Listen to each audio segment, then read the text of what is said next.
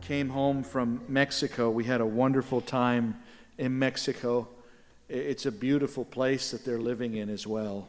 Um, and uh, it never gets colder than the mid 40s and never gets hotter than the low 80s. And, you know, that's very different than here, in case you're not aware. And um, it's real pretty down there. Um, but I came back and, and I was just looking at my grass and the pasture and feeling pretty bleak and saying, Oh Lord, we need to sell more sheep. and uh, it's, it's pretty dry and it's pretty discouraging. And um, I know that weather patterns are unpredictable. We don't know what makes for them. And to say that weather is changing is to say that weather is weather. It doesn't really mean anything. It always is changing, especially in Texas. Um, but there's a certain feeling if you have a lot of livestock and, and you've put a lot of effort and concern into it, there's a certain feeling of sadness and anxiety that these sort of dry seasons can give me. And Brother Butch is nodding, so I know at least somebody knows what I'm talking about, and Grady is too. So y'all know what I'm getting at. And I just think of how often in Scripture the desert or the drought is, is spoken of as a metaphor of our condition in life and going through hardship. Amen. And I thought of this passage from Isaiah. The Lord really spoke to me from it this morning. Do not remember the former things. Do not consider the old things. Behold, I am doing something new. Now it springs forth. Do you not perceive it? I will make a way in the wilderness, I will make a river in the desert. Thank you, Jesus. And I, I guess that's our challenge, that's our task, is to find God's way in the desert. Doesn't mean that He takes away the desert, it doesn't mean that there aren't hard times, dry times. It just means that there's a way. And that's what I want to find. When he says, remember not the former things, I think he's kind of saying, don't look at this present crisis through the lens of former losses. He doesn't want us to remember the former things. He wants us to say, This is a desert, but there's a new look, there's a new outlook that I'm supposed to have here. Don't interpret the isolation, the dryness, as an indication of God's absence or abandonment. Think how many times in Scripture, ironically, the man of God goes to the desert to meet with the Lord. Do you think it's a coincidence that Moses goes up into the desert and meets the Lord there? Or that Elijah goes intentionally into the desert and meets the Lord there, or that G- John the Baptist goes to the desert, or that Jesus goes to the desert and meets the Lord there. It's like they are wanting to put themselves in a physical circumstance that somehow resembles the spiritual circumstance or condition of their heart. God, I'm this needy for you. It's almost like a fast. We seek the Lord in a fast because we want no distractions. We want to focus only on the grace and the blessing and the bounty that comes from Him. And in the same way, I think going into the desert can do that to you. Thank you, Lord. I read this passage in Deuteronomy. He says, God led you through the vast and terrifying wilderness with its venomous snakes and its scorpions a thirsty and waterless land. He brought you water from the rock, from the flinty rock. That's the first big desert story in the Bible, isn't it? Amen. Other than Moses, who's in the desert of Midian, God takes him into the desert. I've shared many times about how Moses says, when he's telling the, his own story, he says, And he did not lead them, or God did not lead them on the direct route through the highway of the Philistine land, but he led them in a circuitous route through the desert and up against the waters of the Red Sea, as if it wasn't a mistake that they were there. In Psalm 78, he says, He brought streams from the stone and made water flow like rivers. Amen. Whenever I see somebody going through a hard time, maybe it's a, a growth season, maybe it's a physical affliction, maybe it's some kind of loss or some kind of setback. Whenever I see it, sovereignty always becomes the topic of discussion. You with me here? Are you willing to go along with me for a minute here? Sovereignty always becomes the topic of discussion. Why do you think that is? They ask questions like, why is God doing this? And we, we ask questions like, why do you think it's God doing it? And they say, well, because he's King of kings and Lord of lords, and the earth is the Lord's and all of its fullness. Isn't he God? Isn't he sovereign? So why is he doing this? And it's this equation that really is kind of toddler in its concept, but it's this equation where God is this monergistic actor. He's the sole actor. There's no other players in the equation, there's no other parts that he's interacting with. He's the sole doer and the world is just under the thumbprints of his choices, right? Is that the case? If I bite the side of my lip while I'm eating a hamburger too fast, did God do it? If I stub my toe, did God do it? Why am I hurting? Why did God do this to my toe? There are certain pains that we can see, we would even say, God didn't do that. What are you talking about? Well, we can even see it perhaps in, in more difficult scenarios. If I become an alcoholic and I'm dying of cirrhosis of the liver, do I say, Why did God do this to me? Again, we would say, Well, I don't think God did that, but this is getting a little bit more difficult because there is a sense in which God did it. And there is a sense in which, no way, he didn't do it. So, in what sense did God do it? In the sense that God gave us life with boundaries. And if we cross those boundaries, there's going to be consequences. But it doesn't either entail that if we don't cro- cross those boundaries, we're going to have a perfectly healthy life. So, if I violate the laws of nature knowingly, then I inevitably reap hardship. But if I keep the laws of nature perfectly, I cannot inevitably avoid hardship. And there's phrases in the scripture that just play havoc with the, uh, with the monergistic view. It's like um, Solomon, he says, time and chance happen to them all. No, not us. But he, he does say that time and chance happen to them all. I think we've all had a little time and chance happen to us.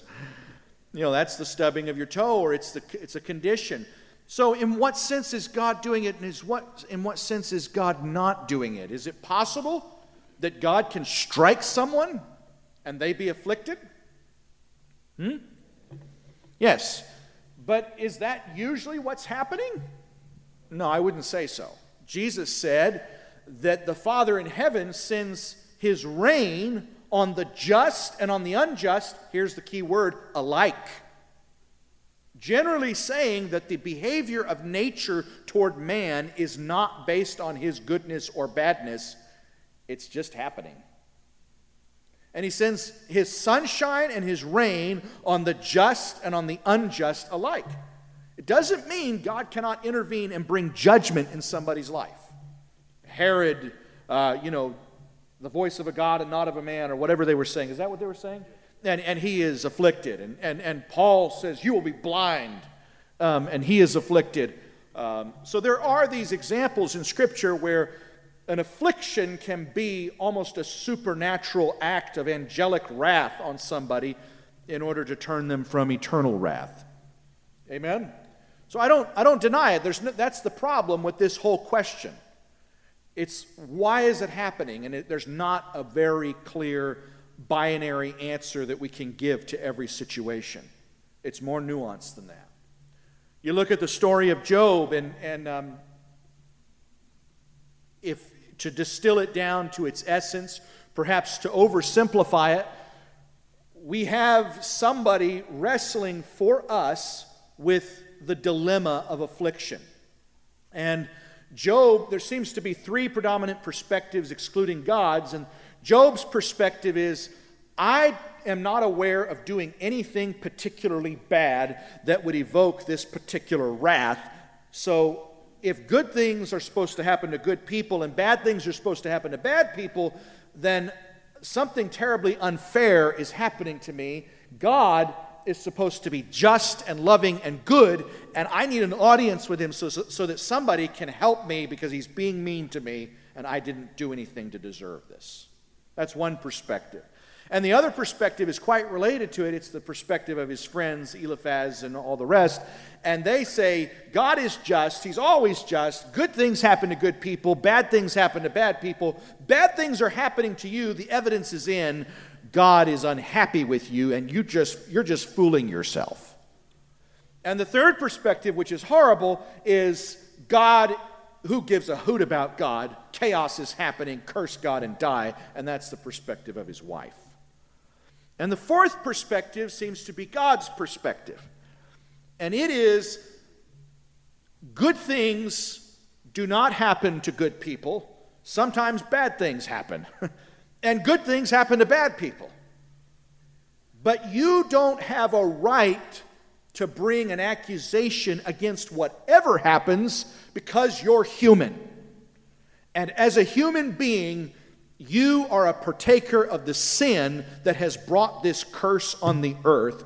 So you really don't have a complaint against God.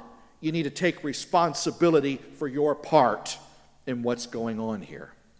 Furthermore, God's fourth perspective is, but I can take the evil which human sin has released into the world and bring something redemptive and beautiful out of it. And that's the perspective that we want to have. So I would say, in what sense is God sovereign? Is God sovereign over the micro details of our life or the macro design of the universe? And somebody might say both, but I don't think so. I don't think God made you bite your cheek. I think it's quite possible you could have lived the whole day without biting your cheek. And I think you're just going to make a very ugly pretzel out of your brain if you try to rationalize how he made you bite your cheek or how he made you do any number of things. It's baloney. Now we have a pretzel and baloney. I don't know if that's good. You have pretzel dogs, so maybe you have pretzel baloney dogs. I don't know. Um, so is God sovereign over the micro details or the macro design? Micro details means that every little thing is He's doing it, He's pulling the strings. And this is an equation for a God who has made automatons, not a God who has made people in His own image. Amen? But if He is a God who has made creators, people in His own image, then he is not manipulating every, you know, tooth in your head or every toe that you stub or every affliction. He's just not doing that. Instead, he has a macro design. He has a big picture final act plan in place. He has a boulema that you can fit into. And he can be sovereign some of his sovereignty is dependent on you. So here's the sovereignty that's not dependent on you. Okay? the sovereignty of his ultimate macro purpose for the world and what that purpose is going to prove for all time and eternity to all people, principalities, and powers, etc., etc., etc. You can't change that. Okay? He is the Lord, and you're never going to change that. Okay? But there is an aspect of sovereignty that you you can give God over your own life. You can make him sovereign over your response, over your attitude, over your life's ultimate purpose and meaning. Now, I suppose that somebody could rightly say, well, even if I reject that, he'll still be sovereign over it. And that's true. That's true. But that will be a sovereignty of your rebellion proving the point of his righteousness. It won't be a sovereignty of your cooperation as a co worker with God and facilitating his design in the world. So God God can bring God will bring evidential proof and glory to his name out of everything we go through.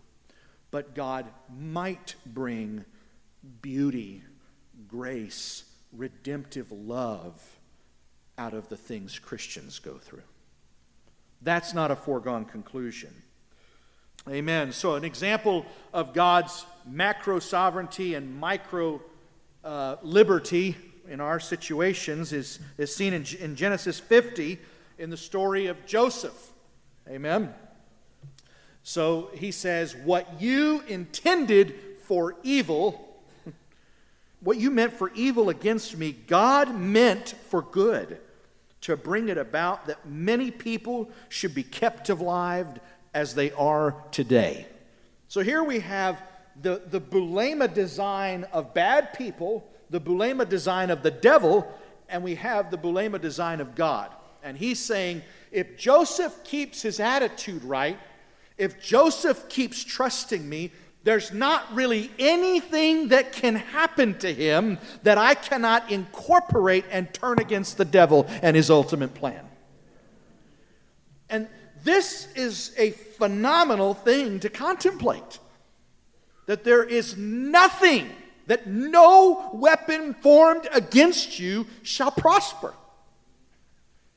It will not accomplish the purpose for which it was sent. Will it hurt? It may. Will it make you question? It probably will. Will it make you feel dry and isolated at times? It will. But it does not need to accomplish the devil's design. Amen?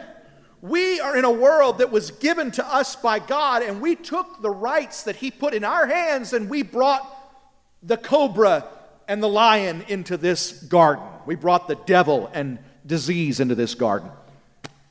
God can't change that because the gifts and callings of God are without repentance. They're irrevocable. He doesn't take them back. Amen? He gives and He doesn't steal back. So He puts something under our dominion and we brought the enemy in. And God cannot save us from our choices, He cannot save us from the fact that the enemy is now in this world.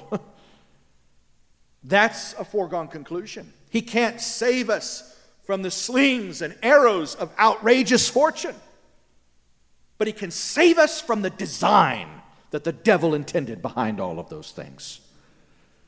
Does that make sense? We know that the devil had a design in mind for Job, didn't he? What was the devil's design? The devil has been going roaming to and fro throughout the whole earth and he's almost got this boastful spirit. I've been checking fences and it's all looking really good. And the Lord says, Have you considered my servant Job? Then the Lord makes this terribly troubling statement. He says, There is no one like him in all the world.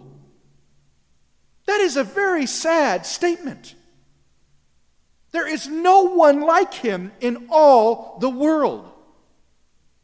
Now, Job did not have the mental framework to coherently respond to the crisis he was going to face. But he did have the superseding trust and faith in God that was going to see him through without sinning, despite the crisis he was going to face, along with its confusion. So he proves God right. The devil loses, even though Job is confused. he says, Yes, and even if he kills me, I will trust in him, which is inexplicably beautiful, powerful. It's the pivot of everything right there. And that's where the devil goes, Oh no, it didn't work. Amen. And that's where God says, I told you the Son of Man can still find faith on the earth. There's one man who's not living by his circumstances, even, or even his own understanding. Thank you, Lord. Okay, can we go a little deeper here? So, God cannot save us from the activity of the devil in the world altogether. Though we seek his protection and we are grateful when he goes across the grain and rhythm of nature to help us out from time to time. None of us believe that by praying um, diligently, we're going to avoid death. And if we are not going to avoid death, then we acknowledge that there are forces at work in this world that God cannot stop because in his sovereignty he gave man free choice, and in man's free choice we brought the enemy in. So it was God's sovereign choice to give us the freedom to destroy ourselves. He will ultimately prove his glory, but he can also rescue us from the design the devil had in mind. So, we would say that miracles are a theme of Scripture, right? We would say that God seeking us is a theme of Scripture. Would you agree? We would say that God rescuing us, salvation, these rescues of Noah, these rescues of Abraham, rescues of the, of the Israelites from Egypt, rescues, these are a theme of Scripture, right? I would say that a theme of Scripture is that God goes against what's possible repeatedly to supernaturally help his people. And, and, and this is a powerful faith building theme. This theme is what gives us the faith for miracles. It's what makes us believe that people can be healed when we pray. But it's, it's not the entire theme. So, so I want to I wanna focus a little bit on this theme and, and, and just about the time when we say, see, Asi, everything you just read makes me feel that, um, makes me, it sounds like it contradicts everything you've been saying. Give me a second and I'll explain again. Okay? So, a theme of Scripture is that God puts us in impossible circumstances to display His glory. God puts us in impossible circumstances to display His power, to display His love, Impossibilities are God's specialty, as the song says. So the fact that something is impossible, to tell God that something is impossible, is the dumbest thing that you could ever say if you're a Christian. It doesn't make a lick of sense because that's his specialty. Amen? Let's look at a couple examples. Um, had there been no betrayal of Joseph, there would have never been any imprisonment in Egypt. We acknowledge that, and that's, that almost looks negative. But had there been no, had there been no imprisonment, there would have been no deliverance from prison. Had there been no famine, there would have been no saving of the people. Do you see what I'm saying? So God is not in, a, in, the, in the business of tailoring our life so that we don't need Him. That isn't His point at all. Think about Acts 17, and I've, I've, ministered this before, but he says, God has appointed the bounds of our habitation and the exact places of our dwelling so that we would seek Him. You don't seek when you're satisfied, you don't seek when you've already found. Self Satisfied people don't seek. so, what I interpret that to mean is not that God chose you would live at 2400 Delano Avenue or whatever. I interpret that to mean God set up your life so that you weren't sufficient without Him. I, I don't interpret that to mean that He appointed that you would live at this house instead of that house so much. That's not the point. The point is, God purposefully has you in a world where life is just hard enough that you would seek Him. Amen. Life is just confusing enough, confounding enough that you would seek Him. Life is just painful enough that you would seek Him and find Him. So, this is the whole reason of our lives to seek and find God. And in every circumstance, if that's what's coming, if that's where we're going, then we're finding the purpose. And if it's not, well, we're suffering to no avail. And that was Job's prayer. He says, I know that my Redeemer lives and that I will see him. I, he will, I will stand upon the earth and I will see him. And he got that. He gained that audience with God which was the big purpose in the sense of his personal struggle, even though there was a bigger purpose to principalities and powers that he was playing a part in. Had there been no massacre of the babies in Egypt, there would have been no Moses drawn from the waters into the courts of Egypt. Had there been no slavery and oppression, there would have been no burning bush there would have been no Exodus. Had there been no uncrossable seas, there would have been no demonstration of God parting the Red Sea. You see how God appoints the bounds of our habitation and gets us in impossible circumstances so that we would seek Him? In Romans 9, he, say, he says, For this reason I raised up Pharaoh that I might demonstrate my power in taking him down. My paraphrase. Do you understand? God let Pharaoh become a big deal so that it would become a bigger deal when he took him down. God led them to the Red Sea. It wasn't an accident, it was his design. Had there been no hunger, there would have been no manna. Had there been no thirst, there would have been no water from the rock. God does not want you in a circumstance without need. He wants to be your El Shaddai. He wants to be your provider. He wants to be your answer. I mean, isn't this the whole story of the Bible? Isn't it? Had there been no oppression, there would have been no Samson. Had there been no Goliath, there would have been no David. Had there been no lion's den, there would have been no Daniel coming out of the lion's den. I mean, this is, this is the story. And, and in all of these things, everything turns pretty powerfully for the good. But we're going to get to a more nuanced angle here in a minute. Had there been no oppression of the people of God by Rome, would there have been the hunger for Messiah? Had there been no barrenness of an old couple named Zechariah and Elizabeth, there would have been no prayer at the altar or visitation of an angel or muteness or the birth of John the Baptist. Had there been no blindness, leprosy, deafness, lameness, deadness, where would the miracles of Messiah have come from?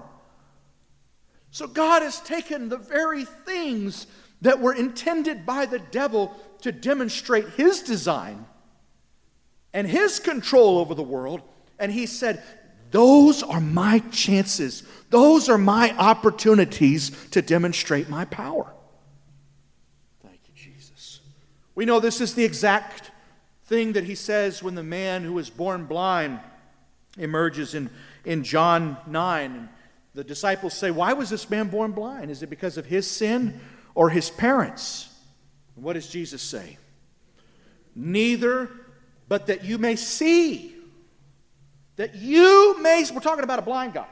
Neither, but that you may see the glory of God. God's glory is invisible until there's an impossibility. And when we stand up and talk about something that happened that man couldn't do, who gets the glory? Amen. So that's his specialty. These impossibilities, these supposed impossibilities, they are the occasion for God to demonstrate his glory. You know, as kids, you read, you read the story of the Bible, and, and, and I remember just getting mad. I get mad at people, really mad. Injustice so upsets a child because their parents create this, this little bubble of justice around them. And uh, the world is so unjust, and, and, and it's oftentimes through stories that they start to really get a dose of how unfair the world really is, because it's there's nothing fair or just about it. And um, I remember reading even with Jesus and, and thinking to myself, I know my mom and dad wouldn't want me to think this, but man, if I had been there, I would have killed that high priest. I, I, mean, you know, I mean, I just would get so angry.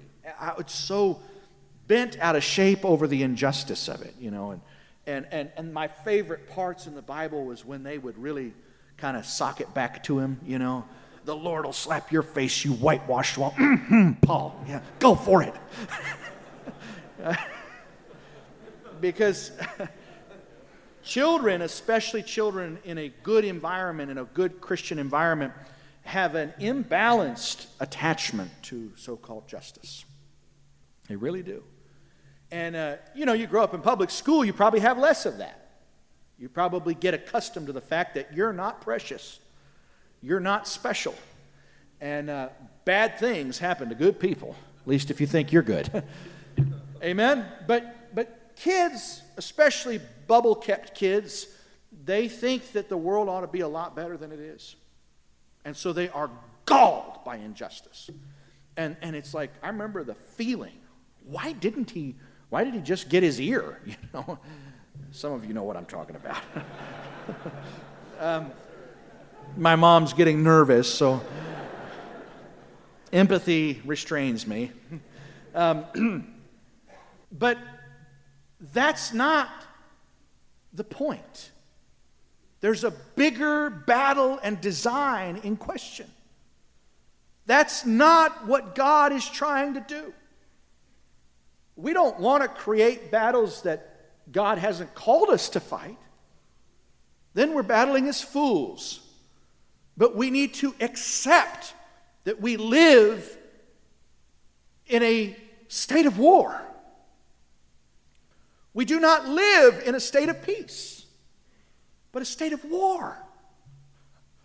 The weapons of our warfare are not carnal, but they are mighty. And they're tearing down ideas and strongholds and arguments. They're not tearing down people and circumstance and things, but they are mighty through God. And the battle is not the particulars of my comforts or my life, even. The battle is a cosmic struggle.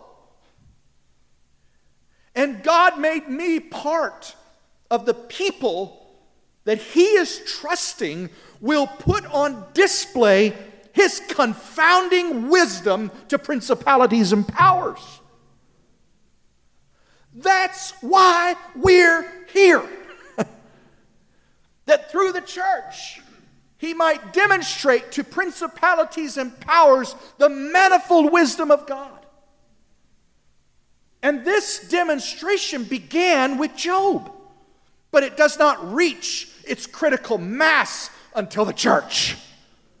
The church not one man, not just Jesus on Calvary, but the church is going to be the demonstration. The church is going to say something, is going to write some letters in the sky that shuts up the devil, who is a liar and a murderer forever. Something's going to happen, something's going to emerge from the church. What is it? What, what is this big truth that's going to come out? It's the same truth Jesus spoke of when Pilate tried to threaten him I have the power to give you life or take it away. He says you would have no power if it hadn't been given to you from above. Even what you think you're doing, you are an unwitting accomplice in an eternal design that is going against your plans. He says, You know, are you a king? You're sure talking like one.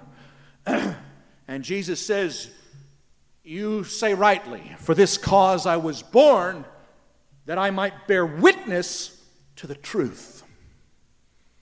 Amen. So, something is going to be coming out here. Some big testimony, some big statement.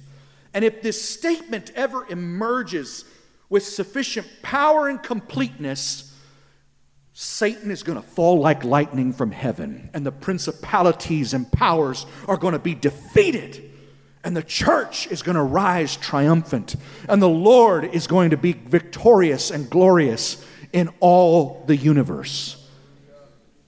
This is what we're moving toward. Thank you, Jesus. This is what we're moving toward. So, what's the truth?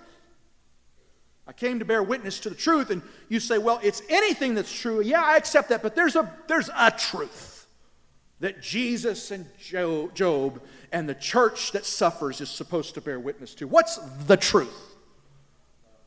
It's the opposite of whatever the devil believed about Job. So, so what did the devil believe about Job?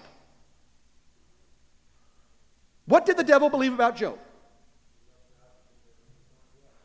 He loved God because everything was going well. What was the next thing he said? It's skin for skin.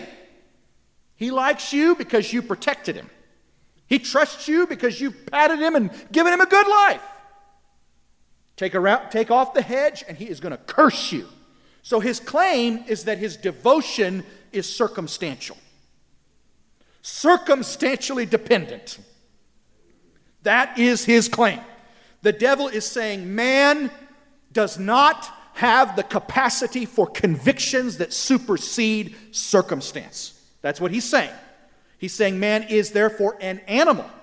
Do, do I believe that my dog loves me? Well, I do. I mean, it's, it's stupid, but I believe it. And, and in a certain manner, my dog does love me. But my, law, my dog's love for me is circumstantially determined. So, what the devil is really saying is he is not made in the image of God, he is an animal. And therefore, he can be trained just like an animal with treats and a spanking switch. I can control the whole world. Watch this. Threats of death, fear of death, hold them in bondage all their lifetime. Little enticements, little appeal to the flesh. Look at this. Look at that. Whoa, there they are. Whoa, perfect. Do you see? So the devil's claim is he is not made in the image of God. He does not have a loyalty. He does not have a trust. He does not have a faith that supersedes his circumstance. And God's truth is you lie. You lie. There is something stronger than death. Love is stronger than death. Many waters cannot quench it. Amen. And so, Jesus, the whole saga of the cross and leading up to the cross, is really one example after another of how Jesus responds in exactly the opposite manner as expected by his tormentors. Would you agree with this? First of all, they're in a garden and they're not running away. They're praying lest they enter into temptation. He's building himself up to face the temptation to do what the devil wants him to do. He's fortifying his soul to do the opposite. Now the garden gate opens and a mob pours in. And Jesus tries to climb over the back wall but gets caught. Is that what happens? No, what happens? He does exactly the opposite. This is not a man controlled by the fear of death. He steps forward and he says, Who are you seeking? He knew who they were seeking.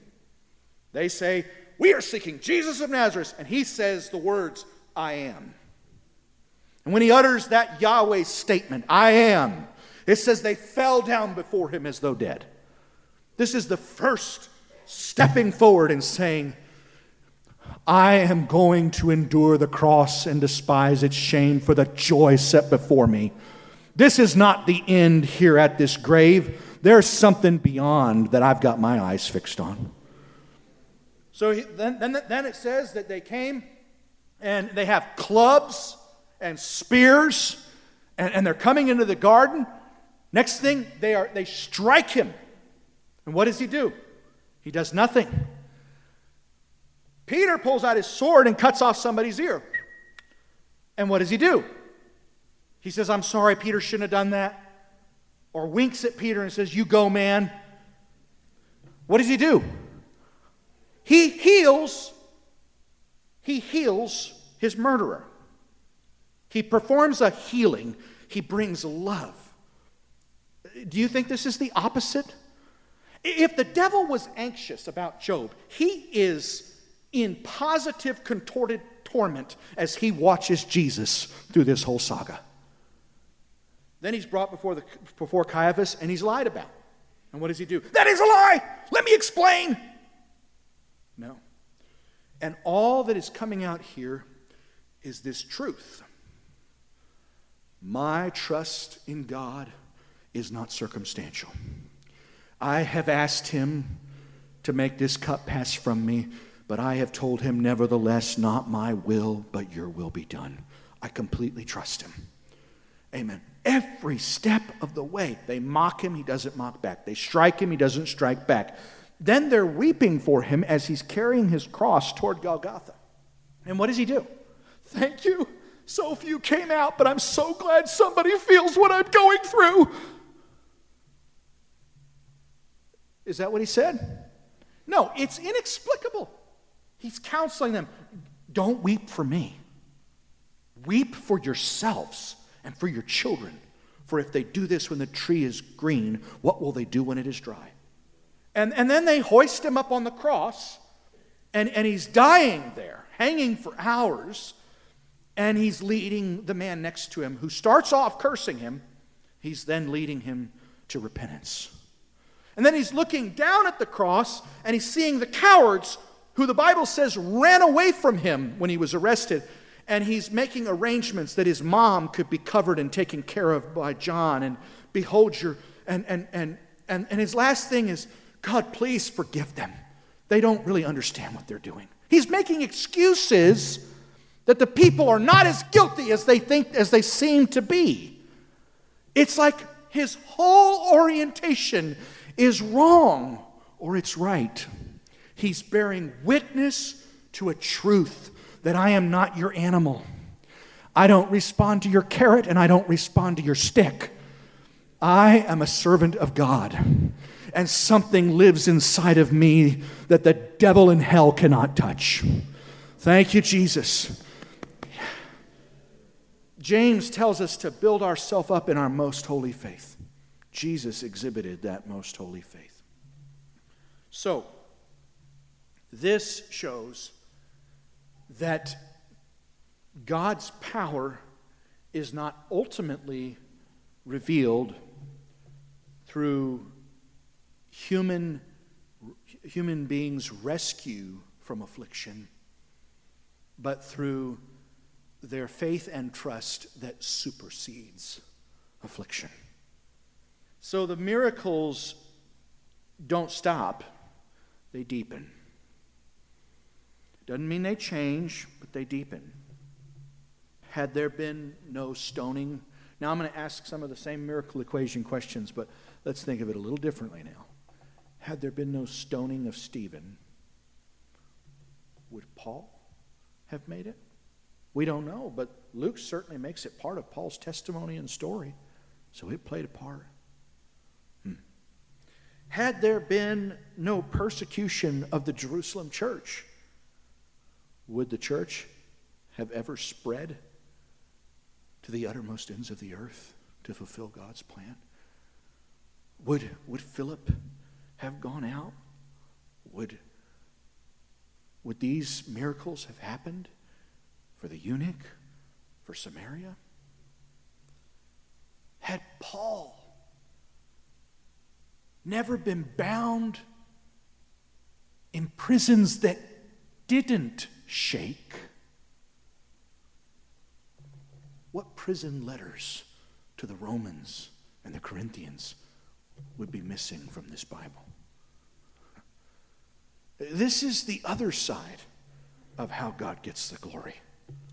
When He doesn't shake the prison, but He empowers us to love from the prison. Do you understand? When He doesn't rescue us from the stoning, but He allows us to bear witness to a truth while we stand in the pit amidst the flying rocks. had the believers' prayers, had the believers' every prayer been answered,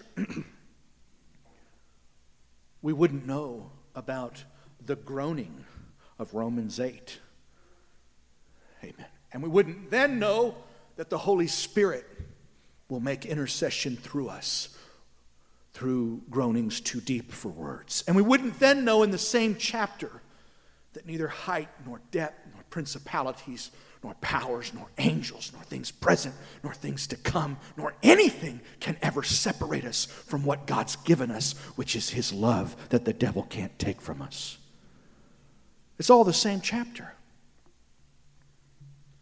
Had there been no catacombs, no Colosseum execution, no martyr's mirror, no Dirk Willem, who saved his persecutor from the frigid waters, how would we know of the perseverance of the saints, whose faith quenched the fury of flames, who escaped the edge of the sword, whose weakness was turned to strength, and who became powerful in battle, and others who were tortured, refusing to be released so that they might gain an even better resurrection. God, is there a way through my desert? That's what I started with, isn't it? God will make a way through the desert. Is there a way through my desert? If I understand what the devil has to gain, and I understand what God has to lose, and then I remember what God has to gain, and I remember what the devil has to lose, I know why I'm going through it. And I know the way through my desert. Had there been no loss of Sister Helen or Sister Jean or Joseph, who would be missing from this body today? The Lancasters? It set their course into the church. Brother Dan says that it's what he named Helen after because it was totally formative in his salvation. The Tyndalls, who were just coming out of a, another church who saw the exact opposite, Oh God, get me out of this circumstance. That's an, that's an appropriate prayer to pray. Jesus prayed it. Just so long as you follow up with, nevertheless, not my will, but your will be done. What is your will, God? Your will is first and foremost eternal. That's his will. It's not temporal. He doesn't look in the pin dot of this moment, he looks through the lens of eternity. eternity. Your will be done. Amen.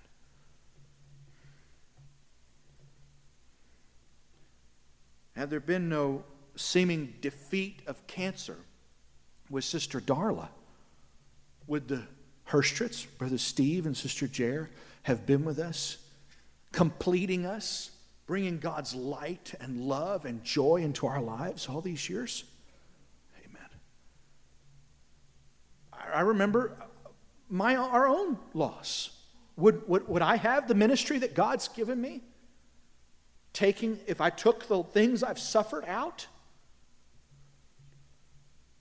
No. It's out of weakness that we are made strong. Amen. That's what Samson says.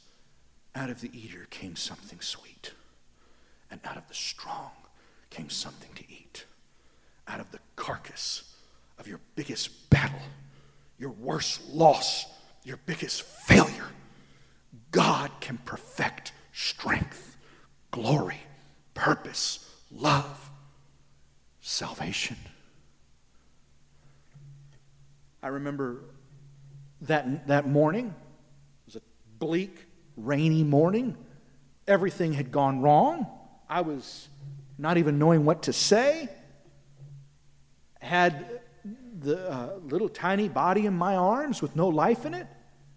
And my dad was, was um,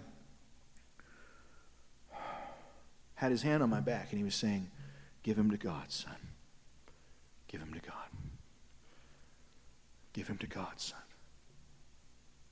And everything in me wanted to cry out, How can I give what's already been taken? Oh, but, but you can. You have a choice whether you're going to work against God or whether you're going to work with God. You have a choice whether you're going to go kicking and screaming and whining and refusing and or you're going to say, God, this isn't what I wanted. God, this wasn't what I asked for. This isn't how I thought it was supposed to be, but I'm going to lean into it. I'm going to go with you all the way. Thank you, Jesus. Now he's not just going to steal glory from your rebellion. Now he's going to grant glory to you in your love, in your faith that is stronger than death. Thank you, Jesus. Now, purpose and meaning and life is going to come out of the grave. Thank you, Jesus.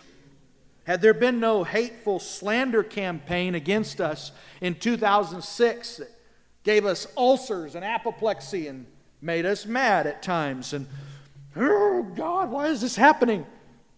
Would, would the, uh, would Sister Amy and Brother Josh Haldenstein have a family with us today?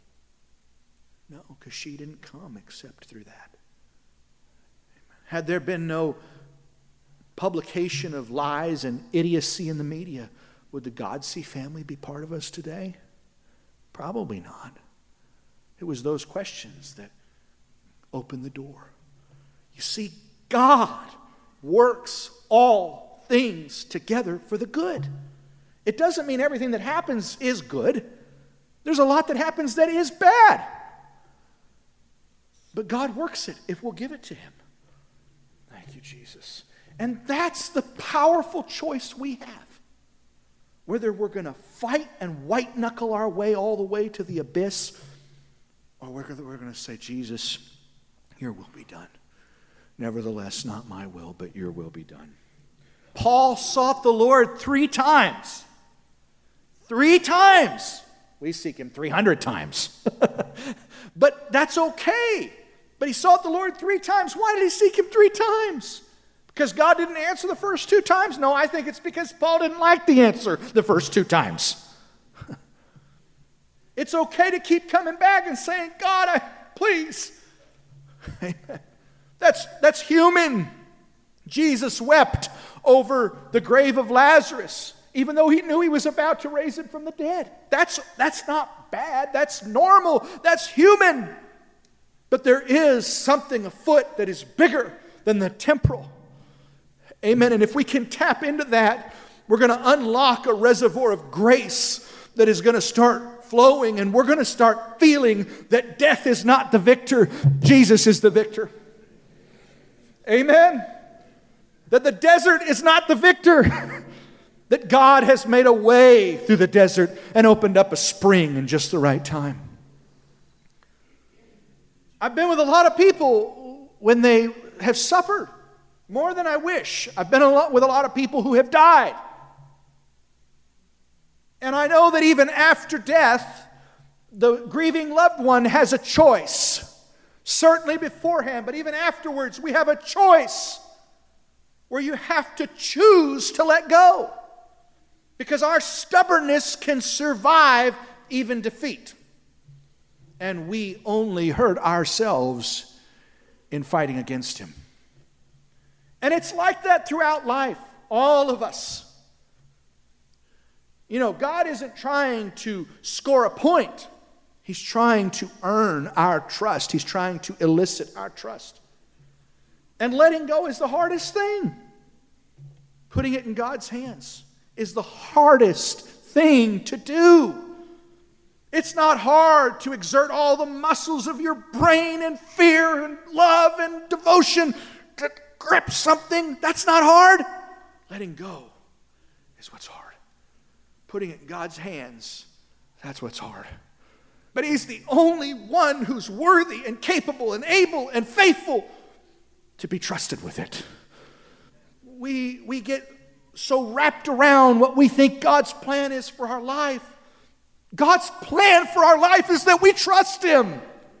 That's His plan. That's the big truth that He wants to emerge. That's how you finish as a warrior instead of as a whining loser who said it wasn't supposed to happen this way. Amen. My dad tells the story of his own conversion and how at the death of his father and he, he lost all hope in Christianity, in the very idea of God. He was in the military for about four years almost, and, and uh, they, they said after he died, uh, some of them wrote us and said that he was affectionately called Big Teacher, even in the military. A man uh, who was uh, a friend of his in the military told my brothers and I with tears, Your dad taught me how to love. He, he said, I was, I was a racist, I was a bigot. And your dad helped me overcome that and learn to love people. And uh, this was before he met the Lord. So he, he had people who loved him. He had, he had some understanding of, of certain things, but he came to Christmas uh, 1970, December 1970, at his mother's house. And, and his grandmother was there as well, the only godly person that he had ever known in his life. And uh, Christmas dinner did not go well. And there were harsh words spoken words of rejection, words of scorn toward Christianity, toward the very idea of Christ. He was hardened in his sin, he was hardened in his rejection, he was pain hardened. And he, he walked out the door and slammed the door behind him and literally walked away from the house and went back to wherever he was living in another city. And his mother and grandmother felt so hopeless and most importantly, they felt helpless. Strong people get tormented when there's nothing they can do. I know. Strong people feel vexed when there's nothing you can do. You're so accustomed to fixing problems, helping out, changing the circumstance, doing this, doing that. Now what? And his grandmother and his mother got down at his grandmother's suggestion on their knees, and his grandmother led them in prayer. And she said, Lord, we have done everything we know to do, and we have said everything we know to say, and there's nothing more that we know to do. And so, God, we deliver him into your hands. Do what only you can do. Less than two months later, that grandmother was getting a phone call over a payphone from the same grandson who was saying, Grandmommy, I've met the Lord and I'm going to be baptized, and I couldn't be baptized without seeking your forgiveness. That is the power of letting go. That is the power of knowing when to put something in God's hands and stop. Just don't fight it anymore. Work with Him, put it in His hands. There's a little control freak inside of all of us, but it's just an illusion. We're not in control of anything, or else Jesus wouldn't have told us that we were incapable of making one hair black or white, except maybe by fretting, we turn it white. But anyway, He wouldn't have said that that we can't control the length of our days. It's just, we're not in control. Accustom yourself to it, accept it, lean into it. I have been at the bedside of loved ones. I know what it's like. And it's, it's our own view of reality that we're really fighting.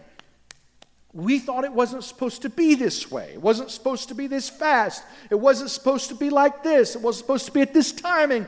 I was okay with that, but not this way. Make endless exceptions. This can't happen.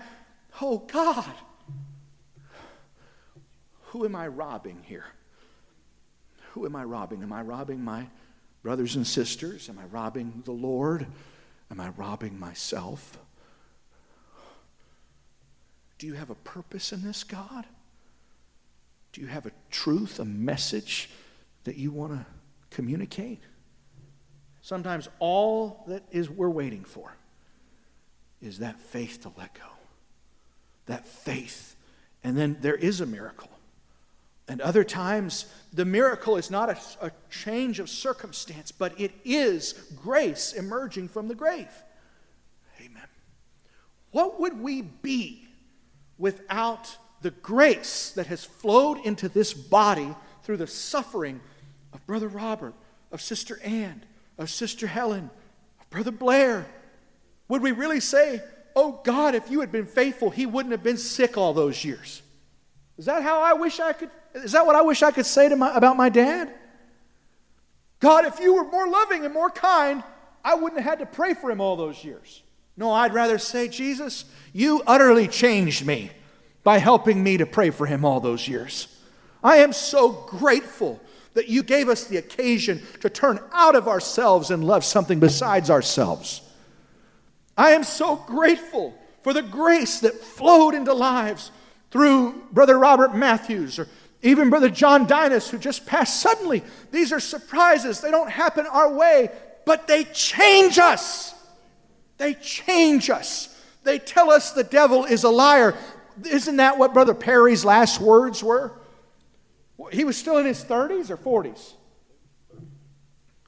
Dying of, of, of uh, Lou Gehrig's disease. And tell me the devil didn't get a big defeat that day.